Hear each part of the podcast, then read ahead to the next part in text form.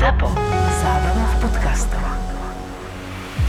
68-ročný obezný diabetik privezený na urgentný príjem lekárom rýchlej lekárskej pohotovosti s tým, teda ako anamnesticky bolo, že bradykardia, čo by teda nebol nakoniec až tak závažný problém, lebo tú bradykardiu, to znamená pomalšie údely srdiečka, pomalšie bytie srdiečka, na EKG mal okolo 50 a keď som si dobre preštudoval dokumentáciu, tak to bol jeho bežný stav. Čiže to by mi až tak nevadilo, alebo pripuchnutý, trochu sa mu horšie dýchalo, taký dosť stručný, veľmi veľa nechcel povedať. Tak som si povedal, dobre, však ho vyšetríme, bude rengen, budú odbery a uvidíme, čo sa tam deje. Pôsobilo to celé na mňa, že to bude kardiálne zlyhávanie, srdcová nedostatočnosť, preto tie ťažkosti. Aj tá bradykardia, to pomalé bytie ma tak tým smerom tlačilo. Do toho iní pacienti, tak teda som čakal na výsledky, bol na monitore, nemal sa zle, nesťažoval si. A aj dlho trvalo, kým sme sa dostali k výsledkom, lebo teda tých pacientov je v poslednej dobe dosť veľa, tak e, čakáte na odbery, lebo ľudia nechápu, že prečo čakajú na výsledky krvi hodinu a pol, dve. No viete, máte centrifúgu, do nej sa dá, čo ja viem, 10 tých vzoriek a točí sa. Máte druhú, dáte ďalších 10 vzoriek. Ale tretiu nemáte. Tak teraz príde ďalší, prídu ďalšie vzorky pre tých v laboratóriu. Skočím, že dáš centrifúgu, dáš tam 5 vzoriek a už keď to roztočíš, tak nemôžeš aj vložiť. Čiže, Jasne, že nie. No, čiže už zase musíš čakať. Čiže niekedy by sa aj dal viac, ale Čiže ono sa to za 30 Jasne. minút reálne dá ten výsledok, ale problém je, že potom sa ešte pipetuje a riedi ten výsledok, keď je zlý. Ale to už ja vtedy tuším, že fú, výsledky sú a tieto dva tu čakám, to už bude asi vysoké, väčšinou. Poznáme, jasne. No. Takže ľudia nechápu, že to je ako dať spiesť chleba, tak ho nevybereš nedopečený a rýchlo tam dávaš druhý, ale necháš ho pekne dopiecť, dorobiť to vyšetrenie. Takže sme čakali na výsledky dlhšiu dobu, lebo teda práce veľa. Potom teda hlásený výsledok, že pán má kreatinín 1445. Kreatinín je obličkový parameter pre nás, ktorým e, vieme vyhodnotiť, ako správne mu fungujú obličky, také rýchle vyšetrenie z krvi. A taká, taká normálna norma u tohto pacienta, tých 100-110 by som najviac povedal, že môže mať dobre 68-ročný, nie úplne zdravý, obeznejší diabetik, hypertonik. 1445 bol taký slušný rekord v mojej hlave, ale som nechápal, že fú, ale to by mal vyzerať úplne inak. Keby to mal z dehydratácie, tak by mal vyzerať vysušený, bez tlaku a takéto. Nešlo mi to do hlavy. Potom dohlasovali ďalšie veľmi zlé výsledky, že kálium, draslík, ten nebezpečný, čo sme si hovorili, Filip, tak 7,56. No ale cinklo mi niečo v hlave, že to býva pri retencii, keď pacient proste málo močí, kvôli tomu, že napríklad mohol mať prostatu, tam mu tlačila na močový mechúr a tým pádom by mal mať plný mechúr, ale to by sa mal stiažovať na bolesti brucha, ale nič. Tak som tak, tak, tak za ním došiel, Hovorím, pane, nezabudli ste mi niečo povedať? Ako sa vám ciká? Mám výborné držáky. Hovorím, čo to znamená výborné držáky? No ja celý deň nemočím. Hovorím, a to je podľa vás dobré? A kedy močíte? Večer. A koľko vy močíte potom 2 litre konečne? Nie, pár kvapiek. A to vám príde normálne? Vieš, som už také polosmutné, polosmiešné, polosmutné. A hovorím, no, takže vedúci, teraz vás zacievkujeme a zistíme, koľko tam toho je. Dobre? Tak som ho normálne sterilnými rukavicami v sterilnom prostredí zacievkovali sme ho, takže sme obchali hadičku cez penis donútra do močového mechúra a už začal tiecť ten moč. Už som bol pripravený, že ho budeme frakcionovane, lebo som tak tušil, čo ma stále udivovalo, že ho to veľmi nebolelo, ale bol to diabetik. Toto je tá nevýhoda cukrovkárov, oni nie všetko cítia tú bolesť tak, jak majú. No a už teraz po litri sme to tak frakcionovane pomaly púšťali, potom bol prijatý, aj som volal potom primárovi na internet, že koľko vyliezol z neho za ten krátky čas. 7 litrov že pane Boď, on tam má možno 5-7 litrový mechúr a on to ani necítil. To futbalka by, to dve futbalky. To je, to je katastrofa čistá. Ako určite nebol ten mechúr až tak veľký, len tie naretinované tekutiny všetky. Boli už tu hore vyššie, vyššie v obličkách. Hej, to bolo z toho všetko, hej, proste už, tie už to stalo, nie, teda v mechúri už to stalo aj v obličkách, aj, aj, všade, aj v nohách, všade, aj všade. Hej. Presne tak, čiže, a to je vážny stav, takže bol prijatý na jednotku intenzívnej starostlivosti ako metabolický rozvrat. To sú to, to tak používame ten pojem, že rozvrat vnútorného prostredia, metabolický rozvrat, že proste keď máš, lebo obličky majú na starosti tekutiny a minerály a toto všetko, no keď to máš všetko v keli, tak metabolický rozvrat povieme v jednoduchosti. sa zbavujú, kde si len pozeráš tie, tie čísla červené, červené, ale nie, že trošku červené. To je, že keby si mal mať teplotu 37,5, tak on má 43 aby sme mali predstavu, kde sa nachádzame. Chvala Bohu, ono týmto jednoduchým zákrakom bola príčina odstránená, že pravdepodobne pri veľkej prostate, ktorú on neriešil, sa toto udialo a našťastie relatívne v dobrom stave bol ešte privezený. Ja som bol prekvapený, že je privedomý, komunikuje. Keď vidíš tie výsledky, to sú pacienti, ktorí chodia na dialýzu, Filip, však ty vieš. Áno, áno, jasne, ja viem, to tam boli presne takéto hodnoty, ale to boli asi tam je rozdiel, sme sa rozprávali o tom, že títo pacienti sú na to zvyknutí, hej, to sú adaptovaní na to, Áno, tento to dializovaní, lebo oni to majú niekoľko rokov, im to postupne stúpa, majú ten kreatín možno 1200, 1300, 1000 a tak, Tak, tak, tak. ale sú dializovaní a sú na to zvyknutí, hej, ale títo, takíto akutní pacienti, pacienti uličníci, Áno, to zase uličník po Áno. dlhej dobe. No ale teda, chvala Bohu, bol prijatý v relatívne dobrom stave, stále, stále žije, to už je 2-3 dní dozadu. Takže teším sa z toho, že zasiahlo sa skoro. Možno by som povedal, že pochváliť jeho rodinu, ktorá možno, že navzdory pacientovi si dovolila zavolať sanitku a riešila to, túto vec. Brata Filipa a doktora Fatrsíka v podcaste Doktor má Filipa ti prináša sieť nemocníc Svet zdravia. Svet zdravia.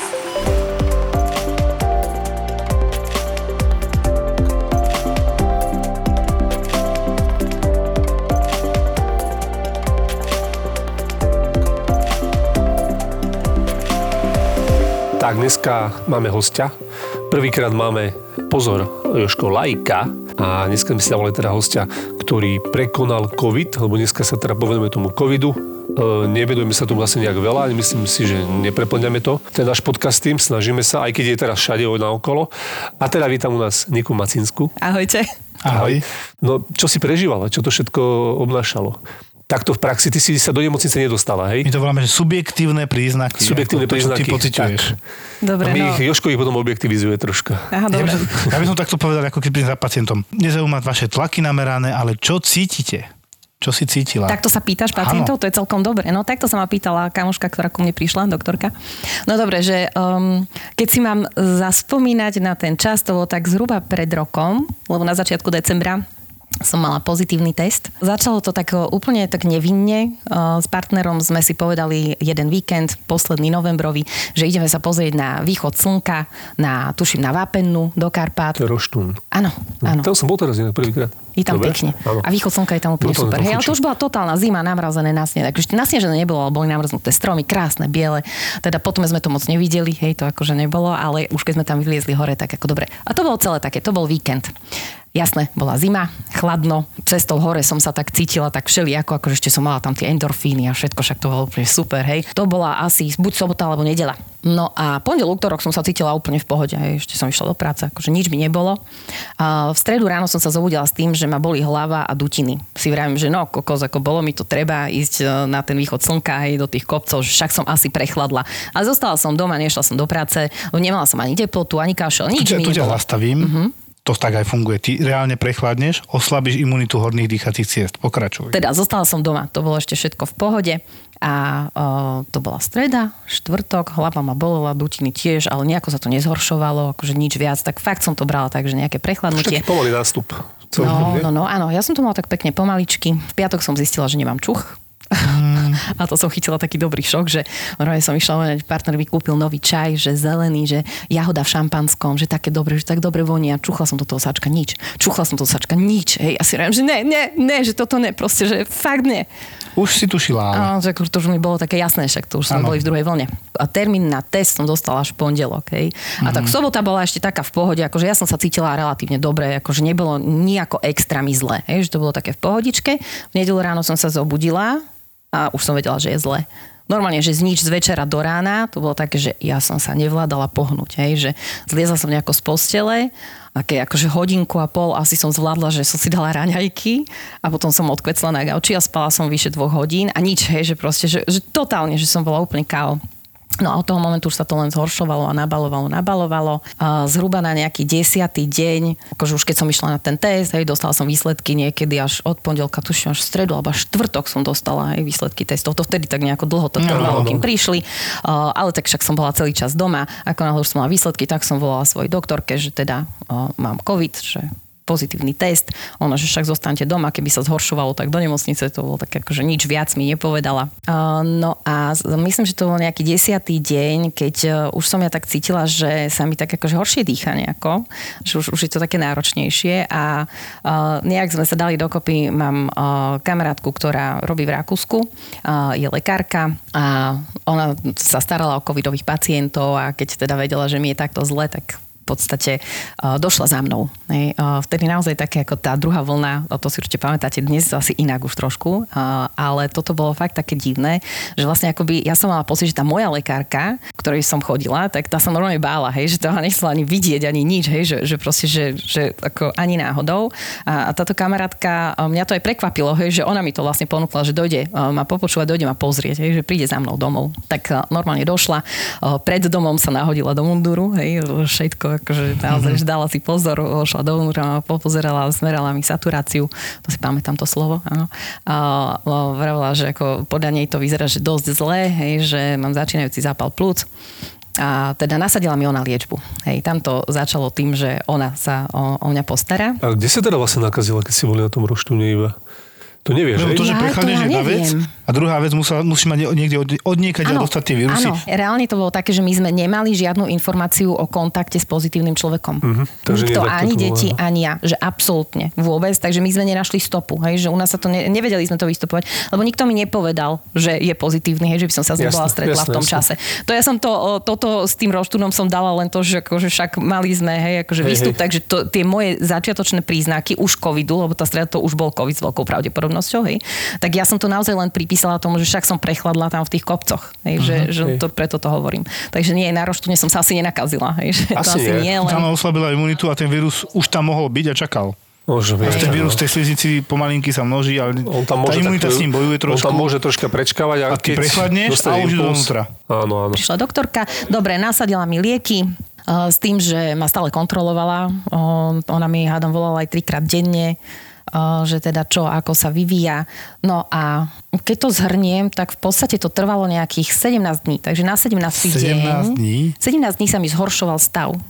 Fakt, to bolo úplne také, že fakt, že zle. Dám ti základnú otázku ako pri pacientoch. Keď si urobila pár krokov, zadýchala si sa, že No to bol ten problém, prečo ona už za mnou došla, lebo ona keď vedela, dobre, však som funkčná na sociálnych sieťach a ja som v Áno. jednom tom poste dala, že, no, že mám problém prejsť vôbec zo spálne na vecko, hej, tak ona na toto reagovala, že moja zlatá, akože toto nie je dobre, tak Tak celkom tebou, dobre reagovala na to. No, veľmi dobre na to zareagovala. Uh, Ja myslím, že ako ja to reálne tak hovorím, že ona ma v podstate zachránila, hej, lebo ako bez toho, že by...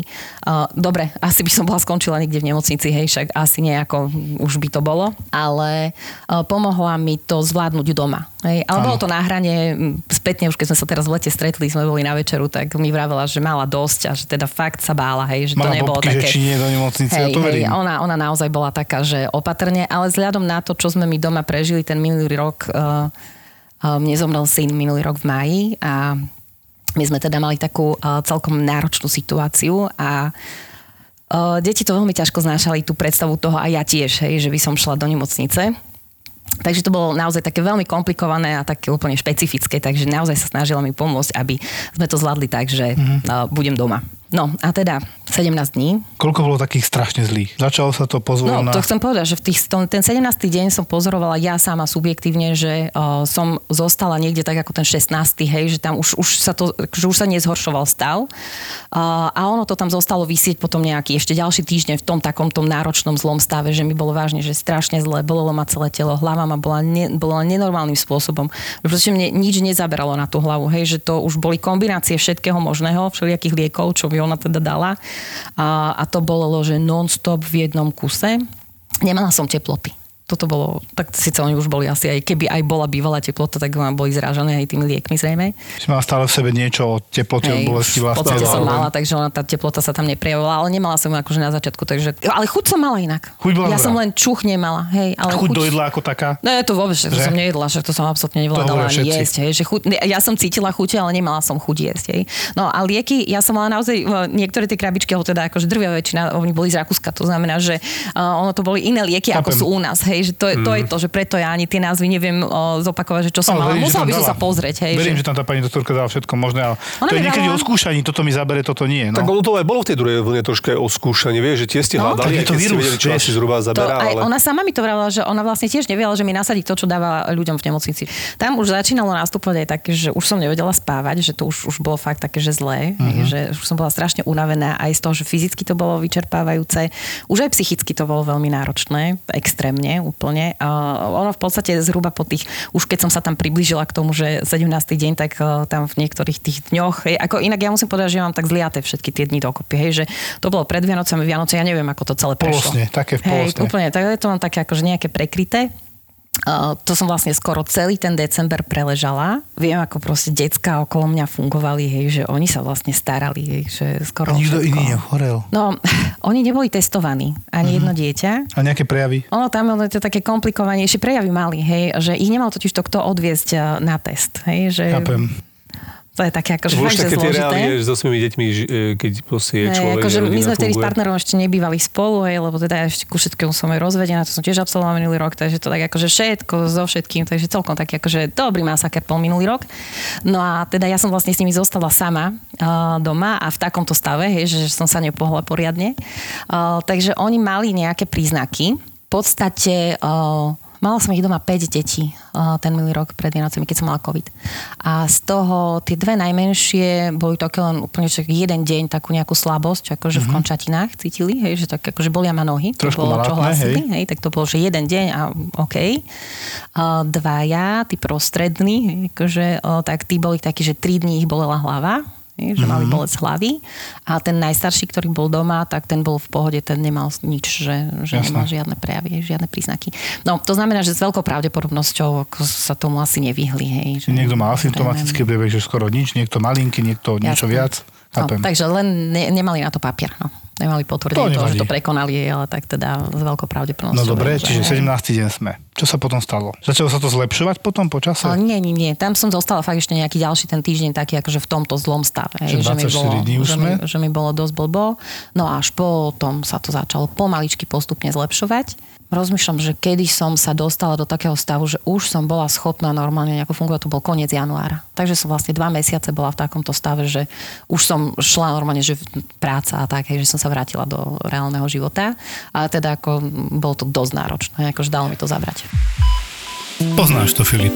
Je to, ako keď ideš do kvetinárstva a počas toho, čo ti robia kyticu, zbadáš porcelánovú žabu, Á, ktorú jednoducho musíš mať. Jasné, jasné, poznám to. Tak takto si ideš na kondela.sk, pozrieť novú posteľ a keď už si tam, kúpiš aj nový pelech pre psa. Alebo, alebo ako keď hľadaš novú sedačku do obývačky a neodoláš a kúpiš aj vianočné ozdoby. Kondela je viac ako nábytok. Aj grily s príslušenstvom a baránkové a elektricky vyhrievané deky už od 18,90 nájdeš na kondela.sk.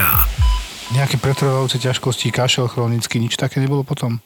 Kašľala si vôbec počas toho Kašľala ochorenia? som, áno, kašľala To je som. také, že urobíš pár krokov, začneš kašľať, Mhm, chceš niečo povedať, kašleš, sucho väčšinou. Hej, sucho, presne. No úplne toto bolo, no, že o, následky, no ono v podstate, ono sa to ešte potom komplikovalo ďalej, lebo o, v januári teda už som sa dostala aj na plúcne, lebo však akože stále niečo, tak mi robili nejaké vyšetrenia mm, s tým, že tam už mi nabehli nejaké teploty, tak mi dali aj antibiotika, hej, takže ono to tak akože išlo fakt tie dva mesiace. s tým bolo.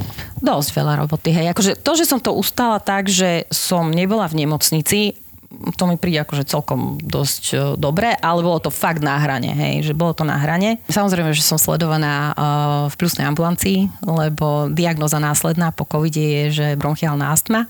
Uh, takže ako To si predtým nemala, hej? Nie. Nie. Celkom si myslím, že ako sa snažím udržiavať v kondičke a fungovať, no a teraz akože jasné, po covide už som pomaličky zase začala nabiehať, hej, že začínalo to asi takým, že prechádzka okolo domu. akože No, mala som čo robiť. Je, že fakt, že to bol ako strašne ťažký bol ten návrat pre mňa naspäť.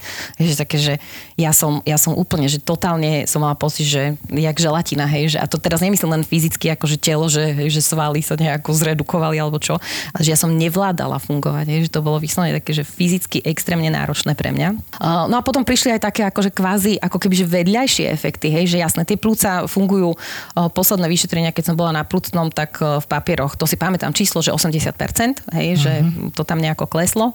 S tým, že doktorka ma tak utešuje, že však to sa môže vrátiť naspäť, hej, takže akože normálne bežné fungovanie takto fungujem OK, ale keď teda idem do tých vor, tak uh, beriem si uh, sprej, lebo to bez toho celkom nedám, hej, akože to je také náročnejšie. Čo sa mi potom udialo, to, mi, to som síce tak akože nedávala si do spojitosti, ale mala som problém naozaj akože fyzicky hýbať sa, hej, to znamená, že chrbtica a proste tak sa to nejako prenášalo krížom krážom z toho, ako som dlho ležala. Bola si uležaná, čo? Aha, a bolo také, že ja som nevedela poriadne sa nadýchovať, hej, že bol problém s týmto. Tak potom som chodila k fyzioterapeutke, tam mi vysvetlila, že však to je jasné, že Dýchové keď sa, cvičenia. keď sa nevieš nadýchnuť, tak sa ti to prenáša do celého tela, hej, že, ne, že to je jasné, že sa ti to tam sype všetko. No takže vlastne s týmto som sa tak ako celkom babrala tento rok. Otázka. Existuje tak, že brain fog. To je taká mozgová hmla.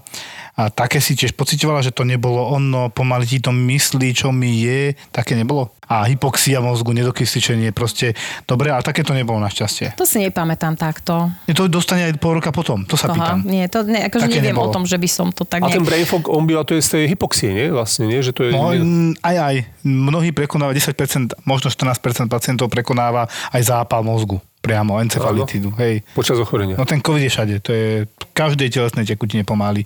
V moči, v stolici nájdeš, samozrejme v krvnom systéme, v plúcach, v horných dýchacích cestách, v nervoch, Pečeň, v srdce, gangliách. no. Takto mnohokrát ľudia to porovnávali s chrípkou. Píšem o tom teda prácu, tak si dovolím niečo povedať k tomu. A chrípka není e, oveľa ľahšia oproti covidu. Ja som mal dávnejšie, jak som prechádzal z Bratislavy do Galanty, kamaráta, ktorý prišiel z Ameriky, ale tiež to prehnal, veľa šoféroval, chceli veľa vidieť, málo spali, nejaké to pivko pomedzi to prechladol. Vyvinula sa podľa mňa z toho taká dosť škaredá chrípka, ale ja už som vtedy nebol na Antolsky, ale som si ho tam ešte nejak doviezol na vyšetrenie a poprosil som ich o pomoc.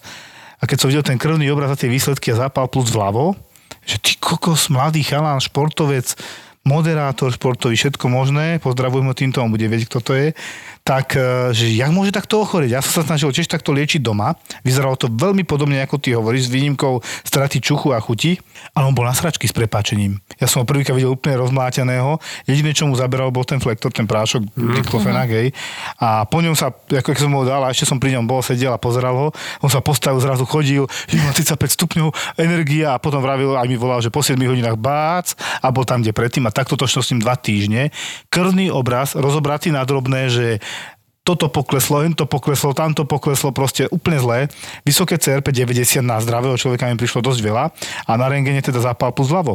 Ja som tiež uhral doma, nechcel ísť do nemocnice ani za pána, ale vtedy som si uvedomil, že Vtedy prvýkrát to bolo 5 rokov dozadu, ešte COVID určite nebol, som si uvedomil, že chrípka vôbec nie je ľahké ochorenie. A my tu teraz máme COVID, ktorý je cca dvoj, trojnásobne horší, ale hlavne je horší v tej dĺžke trvania. On bol chorý tento chalán 7 dní, možno 10 dní a potom sa relatívne rýchlo dal dokopy a toto dokáže trvať aj mesiace že post-covid a tieto veci. V tomto je on zákerný, ten vírus, že to nie je len, že ja som prekonal COVID. Niekto sa usmeje a nič nemá a možno o 10 rokov zistíme, že má poškodené srdce. Toto nevieme. No toto ma teraz čakajú nejaké ďalšie vyšetrenia, lebo však ako zase Nechcem fakt, že strašiť, ešte... prepáč. Ja viem, ale už, už som opínaná na echo, hej, takže ako už ma to čaká. Už na to mysleli? Hej, už na to mysleli a chcú mi robiť aj CT, lebo majú podozrenie na e, pľúcnú mikroemboliu, tak také všelijaké všeličo, hej, tak akože som taká, že no nie som úplne nadšená z toho, hej, že čo Ešte všetko sa stále deje. máš nejaké dozvuky toho covidu, že není tá fyzička ono a tak? Uh-huh, jednoznačne. Som unavená, hej, ja nevládzem a to už, čo, to už je fakt, že rok Je skoro, tam, hej. je tam evidovaná mikrotrombotizácia, to znamená, tie najmenšie cievy sú poupchávané v plúcach stále.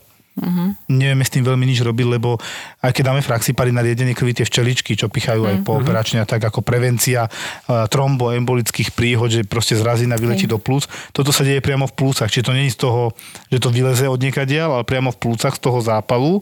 Tak zápal môže urobiť aj zrazeninu v cievach, ale keď to je v tých najmenších cievach, podľa mňa ten nízkomolekulový heparín sa tam dosť ťažko dostáva dostupnosťou.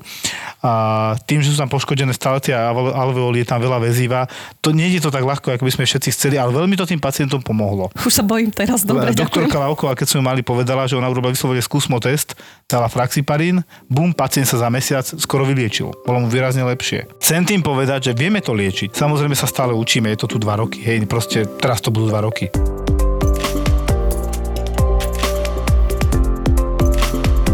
Dobré správy, už máme monoklonálne protilátky, hej. Inak krásne môžem povedať ľuďom, že ak, lebo často si prečítame a mrzí nás to lekárov, že farmabiznis a podporuje farmabiznis a neviem čo. Tak dobre, očkovacia látka najviac stojí Pfizer 12 eur. Jedna, hej. A keby som trikrát očkoval za sebou, je to 36 za rok. Za mňa teraz hovorím. Vieme na áre, Mám tri dávky. skončí pacient na áre, koľko to Ďalej. stojí. No. Uh, ambulantná liečba doma Hej, desiatky eur, lebo paralel niečo stojí, flektor niečo stojí, lieky od kašlu niečo stojí, vitamín C, vitamín D, zinok, d, d, d, d, môžeme pokračovať. To sú desiatky eur. Stalo ma to celkom a, dosť a inak. strašne veľa energie a času strateného, vyhodeného do koša. To za seba môžeš povedať. Nemocnica, rádovo stovky, v lepšom prípade tisícky. A monoklonálne protilátky, čo vieme teraz podávať, 2000 eur. Hej. Takže ja ne- ja neviem, kedy podporujem ten farmabiznis viac, či keď sa dá zaočkovať, alebo keď sa nechám hospitalizovať. To je iba taká doplená otázka. Hej, tak akože očkovanie je taká dobrá téma. uh, musím povedať, že som sa bála uh, očkovania. Hej, Bala si sa na základe toho, čo bolo v médiách? Že tie, tie nežiaduce účinky? Bala si sa aj ty to? Alebo čo si sa bala? Vieš, to bol taký mix nejaký taký divný, hej, že však ako prežila som COVID, jasné. Uh, v tom čase, keď som to prežívala, hej, tak som si rala, že keby sa tomu dalo nejako zabrániť, aby som to prežila, tak chcem všetko možné, ale v tom čase to ešte nešlo, lebo jednoducho Áno. ešte som nemohla byť očkovaná, takže som to schytala tak akože tesne. Um, potom som mala také všelijaké úvahy teraz, že čo, a t- keď som to prekonala, tak sa mám dať očkovať, nemám sa dať očkovať, však tých informácií je strašne veľa všelijakých a z jednej strany na druhú. A potom som si povedala, že nie, že už to kašlem, že ako ja nemôžem všetky tie veci absorbovať a počúvať a vnímať, že ja vôbec to nerozumiem. Povedala som si, že idem za tými lekármi, ktorí sa o mňa starali, keď som mala COVID proste tí, ktorí ma zachraňovali. Táto moja kamoška z Rakúska, ešte jedna kamarátka uh, tuto v Bratislave a teda na Plucnom a moja nová doktorka, tu mám štyri lekárky. Uh, všetky sa svorne zhodli na tom, že uh, jednoznačne zaočkovať. A to bolo všetko, čo Ja som myslím, tiež, ja som to tiež tak chvíľku potom riešil, presne tým trošku z toho šibalo, to som zdravoťák.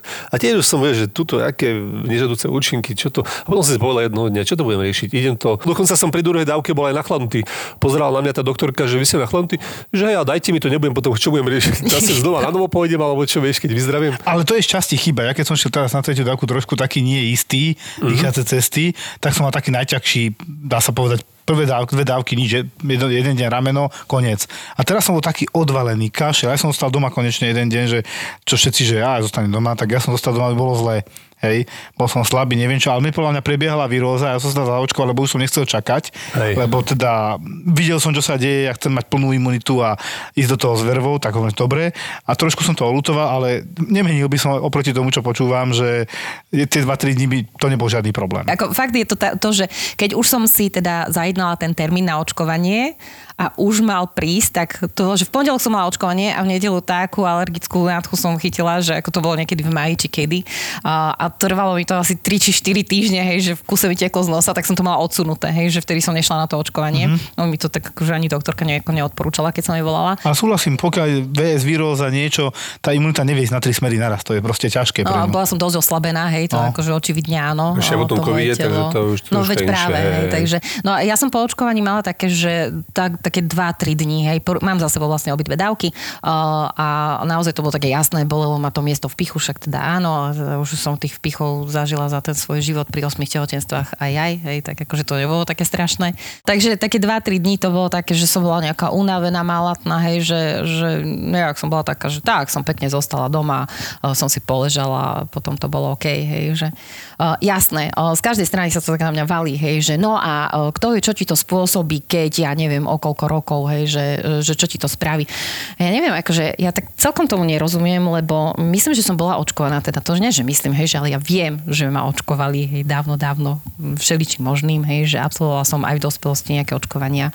Ale vravím, ako jasné, mala som všelijaké tie úvahy a všelijaké strachy a všeličo možné, ale proste som si to tak nejako zrovnala v tej hlave, že OK, že toto je cesta, že toto je možnosť. Ja teraz si nám presne vysvetlila, že v rodine a početná rodina, tak taký ťažší priebeh si mala ty. Ale jediná si výraznejšie prechladla, predpokladám, že ostatní ti nepovedali, že "Jeď, ja som tiež prechladnutý a teraz to na mňa príde, že tá dávka vírusu, aj koľko sa dostane do tela, veľmi súvisí od tej obrany základnej, lebo prvá obrana sú horné dýchacie cesty. A podľa mňa toto si tiež ľudia ne, neuvedomujú. Tam sa písalo aj pred očkovaní, po očkovaní, aj vôbec, aby ste neochoreli, nepiť alkohol toľko, a vyhýbať sa podchladeniu vyslovene takému, lebo rinovírus, to je vírus nádchy, toto miluje, hej. Rinovírus máte skoro stále nejaký v nose, on tiež pomutovaný, šeličo. To je taká tá typická nádcha. Našťastie on prejde 7 dní a, Taký a, má- a máš pokoj. Hej. Čiže a teplotka. keď už sa vracia a nasadá na to baktéria, tak už to potom liečíme antibiotikami OK, ale z začiatku tiež nie. Koronavírus tiež kedy si robil normálnu nádchu A tiež takto pekne vedel mutovať už, už ako nádcha, hej. Ľúbil to. A teraz ale bohužiaľ takýto agresívny, aký je. O jeho pôvode sa nebudeme baviť, to budeme vedieť o 20 rokov, ako to naozaj bolo. To je ako teraz, keby sme sa bavili o španielskej chrípke, ktorá, teraz sme sa s Filipom o tom bavili, že tiež trvala 4 roky. V podstate tá sa potom postupne zdegradovala na be- bežnú chrípku, ktorá vravím, nie je ľahké ochorenie. Ja som chrípku mal ako dieťa a potom podľa mňa ešte raz, už keď som bol ako lekár a CRP 13, ale cítil som sa presne tak, jak ty hovoríš a našťastie len nejakých 10 dní. Ale nič mi zaberalo, žiletky v krku, prehltnúť ani nič, strašný kašel, v noci som nevedel spať, lebo som kašľal v kuse, kodeín ešte horšie, čo som si myslel, že si pomôžem. Jediné, čo mi pomáhalo trošku, bol acetylcysteín, to sú tie bromhexiny, acetylcysteín, ambrobene, na tej báze na vykašľavanie. C som do seba šupal, Coldrex mi pomáhal a Flektor mi pomohol, presne. Ale proste na tie vírusy takto sa bojuje. Proste trošku oslabiť tú prestrelenú imunitu a teraz spätne už viem, že to som mal chrípku.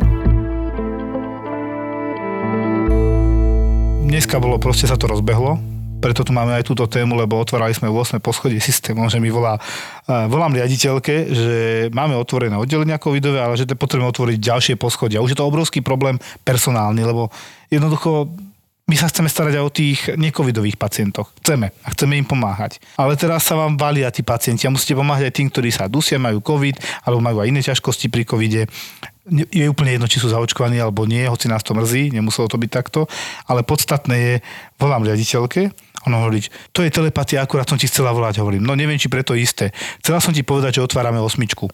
Hovorím, dobre, kedy? Večer, nie o hodinu. Že prečo? No, lebo ja tu mám 6, 7 pacientov, s covidom a polovica vyzerá na príjem a nemám ich kam dať. Dobre, a teraz mi že skade zohnali sestričky. Dobre, postiahovali z oddelení? Teraz Odpoveď bola, doktorov? dobre, zavolám DDD službe, ktorá mala nastúpiť do nočnej, aby prišli už teraz o štvrtej. Proste to sú obrovské obety, ktoré tí ľudia nevidia že tí ľudia sa idú obetovať, lebo musia, lebo chceme pomáhať. Ty tie svoje rodiny. Tak, každý má svoju rodinu, presne si tak. Si že si nastavený, ideš, ideš pre dieťa do školy a teraz si zavolajú, že nie, ty musíš do nemocnice robiť. Tak ja vieš, ja už na konci iba hovorím, tak im povedz, že mi to je hrozne ľúto, ale neviem to inak zariadiť. No a teraz debata, či to môžem niekam previesť inde. Už keď nám volali, vezme pacienta 55 saturácia COVID, nezaočkovaný, nemá sa dobre, strašne zle vyzerá. A ja že, a ostatné ára COVID a tak, no všetci sú plní, hm, tak nič, tak doveste niečo vymyslíme. To je taká zúfalosť. A pravý, mal som tam 31 ročnú, ešte jej mama bola, je aj sestrička a jedna krásna vec, čo chcem povedať k tejto 31 ročnej. 31 ročná magistra, Mala hlavný problém, že má hnačky, možno, že aj z antibiotík, dobre, nejaké teplotky, ale v podstate mala 99 saturáciu s dýchaním, taký strašný problém nemala, ale tam doma na kolaps a hlavne vystrašená mama, tak dobre, prídite, pozrieme, jasné. Prišla, dali sme infúziu, výsledky dobré, rengen dobrý, celkovo nevyzerala až tak zle, ale bola vystrašená, alebo má COVID a dievča sa aj chcelo dať zaočkovať, ale má hereditárnu hemochromatózu, ochorenie krvi, kde sa ukladá vo zvýšenom množstve železo. Proste je to hematologické ochorenie, tak podobné ako tie tezaurizmozy, ukladácie, mm-hmm. ale vedia to nejak riešiť, liečiť, celkom ju stabilizovali, a problém bolo, že hematolog neodporúčal hneď sa očkovať, že potreboval si ju zastabilizovať. A keď ju zastabilizoval, vyšiel verdikt tento týždeň, že zaočkovať a ona ochorela nestihla to inými slovami. Čiže baba povedala, že ona chcela, ale teraz si jej doporučila, že konečne môže ísť, má to zastabilizované. Nedalo sa. Tá mamina prišla a tam, tej maminy sa pýtam, a vy ako ste? Čo nie, nie ste pozitívna? Ja už som sa, každý druhý deň sa testujem a nič. A som s ňou celý čas doma, bez rúška a že, že a čo máte tri dávky? Mám tri dávky. A fakt, že nič, že nič. Nič mi není, ani neviem, že keby som nevedel, nevedela, že dcera je chorá, o ktorú sa starám, tak ani neviem. Že proste, že nejaký covid okolo mňa je. A ďalší prípad, krásny tiež. Mal som tam dvoch 80-ročných detkov, normálne, hej, slušne. Obidvaja COVID. Lenže jeden nezaočkovaný, druhý zaočkovaný. Rozdiel hlavný. Ešte aj dĺžka choroby bola iná. To som sa chcel opýtať. No, že bolo to proste 7 dní a 11 dní, ale to, je, to už není veľký rozdiel. Ale to podstatné bolo ten zaočkovaný, bol dovezený s tým, že 87 saturácia, niekedy aj na 80 išlo dole, ale prekrojený mal také všelijaké, ale čo som ho ja mal, prišiel som za ním si ho vyšetriť, 96% na 3 litroch kyslíka, dal som to dole, lebo keď chceme vyšetriť, aký má ozajstné kyslík, na chvíľku to dám dole, hej. A z prsta sme vyšetrili teda aspoň z kapiláry, lebo na tú arterku jednoducho není čas na urgentnom príjme v poslednej dobe. Ale podstatné je, že aj z tej kapiláry, z toho prsta z pichu, vieš povedať to okysličenie celkom dobre, ale už len keď som to dal dole, tak on neklesol pod 90. A hovorím si, toto je perspektívne, však dobre, vidím, že zaočkovaný, fajn, ale ťažko polymorbidný pacient, kopec ochorení kardiovaskulárneho typu a veľmi podobný pacient na druhej izolačke, väzený ako 55 saturácia v úvode, mal 15 litrov a nad 85 som sa nedostal. Paradoxne ešte pomaly mi tam nadal, že však to neexistuje a také niečo, hej. A a nebral ani antibiotika, ktoré mu doporučili. Taký no, nespolupracujúcejší pacient by som to nazval vo veľmi zlom stave. Lebo on pomaly, keď mi chcel aj nadať, tak proste to nevládal s dýchom. Keď som ich dokončoval, síce som obidvoch prijal, ale rozdiel obrovský bol v tom, že už vtedy som vedel, že ten s 50% e, saturáciou má si aj takú šancu na prežitie a ten 190% šancu má cca takú šancu na prežitie. Aspoň takto to ja vnímam v hlave. A s tým, že... Aj na základe skúsenosti, no však jasné. No, však jasné. A teraz tie odbery, aj to bolo pekne vidieť. Zaočkovaný, v odberoch tá 90 saturácia vysela, 160 CRP relatívne dosť, ale ostatné celkom pekné. Nezaočkovaný, 260 CRP zápalový parameter, čiže o 100 viac. Rozhádzané, rozhádzaný krvný obraz tam bol a vysoké dedimery, ešte som urobil, či nemá emboliu, to z tých dedimerov som akože vycítil, ale hlavný rozdiel bol na rengene. Rengen zaočkovaného, že keby som ho takto pozrel, tak mám pocit, že tam nič není a on je zdravý. Hej, povedal by som, že možno lahunky zapal plus vľavo. Pozrel som rengen pravého a vyzeralo to, ako keby tam mal dva obrovské nádory cez pol plúca. Tak vyzerala tá snímka, akože, že hú, čím dýcha. A toto je ten základný rozdiel. Že tento sa zadusí a tento s vysokou pravdepodobnosťou pôjde po týždni domov. A takto aj stále všetci to tam proklamujeme. 80% pacientov hospitalizovaných sú nezaočkovaní, 20% zaočkovaní. Áno, ja nemám problém priznať. Zomrel nám aj zaočkovaný pacient, mne konkrétne e, kardiálna insuficiencia, mm. jeden plúc, ale on v podstate zomrel na ten jeden plúc a bol zároveň zaočkovaný na COVID. Mal aj teplotu, ale aj tá teplota nie je dobrá pre tých kardiakov. A takisto nám umrel pacient zaočkovaný, e, ktorý bol dializovaný, ale tých vecí tam bolo oveľa viac. Tak dializovaní majú už toho... To, to je veľký prúser. Byť dializovaný dlhodobo a chronicky, to je veľký prúser. Tam môžete umrieť pomaly na hocičo. Ale áno, ale tých je strašne málo. Veď ja to vidím, akože už aj nepočítam, ale 90% čo počujeme nezaočkovaní, čo ide do nemocnice. A ich sa to neodsudzujem. Je to ich vec, je to ich telo, ja to berem, ako keď sa žena rozhodne ísť na potrat, to je jej vec, ale samozrejme potom nech si za to nesie zodpovednosť, keď potom bude plakať, tak jej poviem, takto si sa rozhodla. To bola tvoje rozhodnutie. Nikoho iného. Nikto ťa do toho nenútil, netlačil. Všetci ti radili, doporučovali niečo. Vy sa tak, sa snažiť vyliečiť, ale neviem garantovať taký Presne tak. Že úspech. Ale alebo... hovorím, aj ekonomické dopady sú tam a tak ďalej. Je to problém. Ja za seba poviem, že podľa mňa zaočkovať sa treba a hovorím o tej prílbe, že áno, aj na, na stavbe musíte mať prílbu, lebo keď vám buchne na hlavu kladivo z 8. poschodia a vy ste na jednotke, na lešení povedzme, tak keď máte prílbu, tak aj tak vám padne na tú hlavu to kladivo, ale je rozdiel, ako to dopadne. Či skončíte dokrvavený na zemi v tej chvíli, alebo sa preliači prilba, zabolí vás hlava a argument typu, že mne sa pod tým robia výrojašky pod tou prilbou, mne to vadí a trochu ma boli z toho hlava, je podľa mňa veľmi nedostatočný, lebo ja som na takej brigáde ešte ako študent bol, Škoda Steel Plzeň som robila. Tiež mi tá prilba vadila, na čo a prečo. Neprešlo 5 minút, ja som si ju trikrát treskol na nejakom, to bol že list, 20 metrový list, obrovský a jak si chcel dole niečo do tej strojovne ísť opravovať, to bolo proste jak v jaskyni. A ja som hovoril, ťuk, ťuk, každú chvíľu bol nejaký ťukanec a hovoril som si, to by bola jedna hrča, druhá hrča, toto by bolo podľa mňa aj našitie. A už vtedy som si hovoril, ja som bol vtedy medic a že no tá prílba je dobrá. A to si aj teraz hovorí na to očkovanie, to očkovanie, ja som spokojný, že ho mám. Čo dodať? Akože takto to podľa mňa je, vidím to každý deň, ale poučovať vás budú ľudia, ktorí to nikdy nevideli. Zoznámte sa s vylepšenou verziou vášho najobľúbenejšieho produktu Via Collagen. Via Collagen. Teraz si ho môžete vyskladať podľa vlastných potrieb. Tak v prvom rade si vyberieš príchuť. Šťavnatý ananás, voňavú višňu, tropické ovocie asaj alebo zázvor.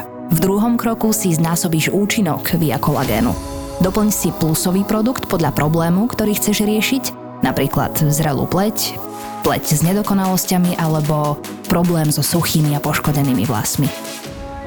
No a ak si nakoniec vyberieš z ponuky ďalších produktov, bude cena tvojho kolagénu ešte výhodnejšia. Via Kolagén sme vylepšili aj o nový dizajn a zloženie, vďaka čomu vás bude milovať nielen vaša pokožka, ale aj vlasy, nechty, imunita.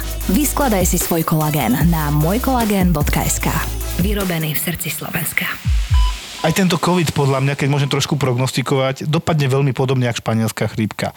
Len by bolo dobre, keby dopadlo s čo najmenším dopadom na nás všetkých, hlavne čo sa týka úmrtí, eh, postcovidových príznakov, lebo ja by som bol strašne rád, aby sme nemuseli takéto veci dokola riešiť, že astmy, poškodenia srdca a podobné záležitosti. Joško, ale teraz si prognostikoval, a to robia veľmi často chalani aj e, nehademných hokejových bastardoch, veľmi, radi typujú a prognostikujú, a typujú výsledky a výťazov silného pohára pomaly už všetko, takže sa na tom tiež celkom bavím, a, ale je to také odvážne, takže potom si, to, pozor, toto si môžu ľudia pustiť. ja sa teším, že vrátim do normálneho života zase po pár mesiacoch, lebo v službe naposledy na iske sme mali takého zaujímavého pacienta, konečne aj COVID sme trošku riešili, kde opakovane volali internistu ako konziliára na psychiatriu. Tak si človek pomyslí, čo na psychiatrii môžeme riešiť. No napríklad 30-ročného alkoholika, ktorý tam bol prijatý ešte, že vraj po štyroch chodil, tak bol rozbitý s vysokou alkoholémiou, mal nejaký 1,6 promile a pritom nevedel poriadne chodiť, ale potom sa im prebral, začínalo také, že delirium, absťák do tohoto štýlu išlo. A tak si ho tam uložili, liečili ale nepáčilo sa im teda, že nejaký zápal tam začínal, trošku sa zhoršoval vedomím a volali predo mňou teda inú konziliárku, tá doporučila nejaké vyšetrenia, tam nič moc, dobre, tak si ho ešte nechajte, není taký zlý.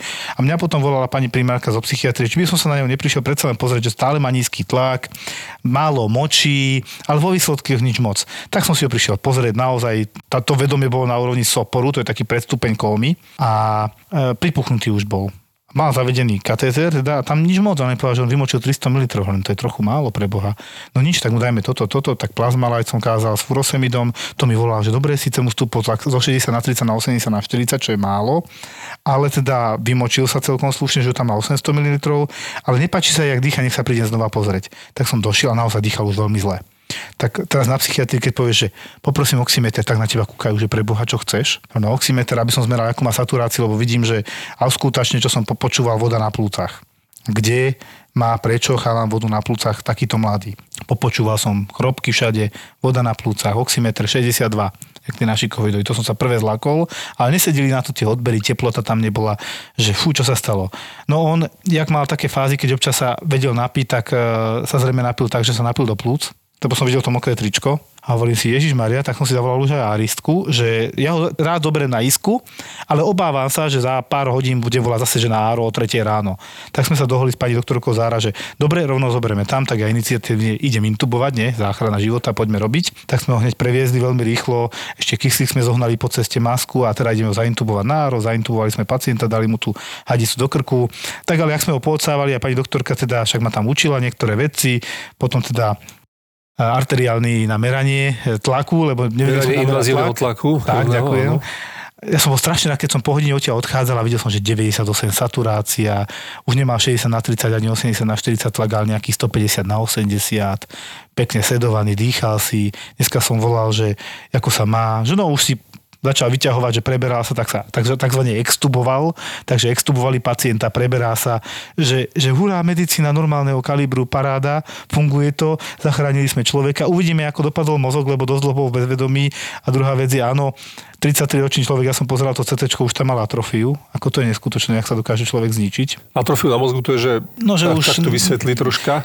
Atrofiu majú 90-roční pacienti, áno, áno. ako demencia z toho vzniká. Hej, že začnete zabúdať, nešlape vám to, ten mozog vyslovene otupieva. Sa nevyužíva hej. sa, tak sa otupievava. No, otupievava. otupievava. No a tento pacient už má atrofiu na úrovni 70-ročného detka, hej, 33-ročný chalán. Dosť smutné, ale teda pil a vieme o tom, že pil tých záznamov tam bolo neskutočne veľa liečení na psychiatrii kvôli tomuto problému, ale mne sa strašne páči to, že vidíte ten výsledok. Pri tom covide to tých výsledkov strašne málo. Jak to? Lebo je to strašne zákerné ochorenie. Keď poviem, že umiera 1% pacientov, to je strašne veľa stále. V nemocnici je to podľa mňa 20% možno tých vážnych stavov. A je to kvôli tomu, že keď sa vám človek dusí, a neznášal som vždy diagnózu, že dyspnoe, keď doniesli dyspnoe, že á, poprvé zle sa na to pozerá, ja mám strašne nerád pohľad na pacienta, ktorý trpí. Oni trpia. My máme morfín, lieky, neviem čo, neviem čo. Ja ich podávam veľmi často v tomto smere, aby netrpeli. Nechcem, aby pacient trpel. Teraz chcete to liečiť. Pri zlyhaní srdca krásne podáte diuretikum, ten liečik, po ktorom pacient potom ciká, chodí, hej, a vidíte za dve hodiny efekt on sa rozdýcha, ďakujem, je mi lepšie, zrazu počujete, že aha, to bublanie na plúcach pekne ustúpilo, už tam iba minimálne bublanie, spokojnosť pri týchto pacientoch s covidom, ktorí sa dusia, tá spokojnosť neprichádza ani rýchlo, ani, ani dostatočne, aj keď odchádzajú, ešte nie sú úplne top fit, ako presne ty hovoríš, to trvá proste strašne dlho. Ja som strašne rád, že som to nikdy nechytil zatiaľ, klopem si. Proste chýba mi tá normálna medicína, my sme sa normálne tešili mimo tých zlých čias, že liečíme zase normálnych pacientov, kde vidíme tú odpoveď na tú našu liečbu.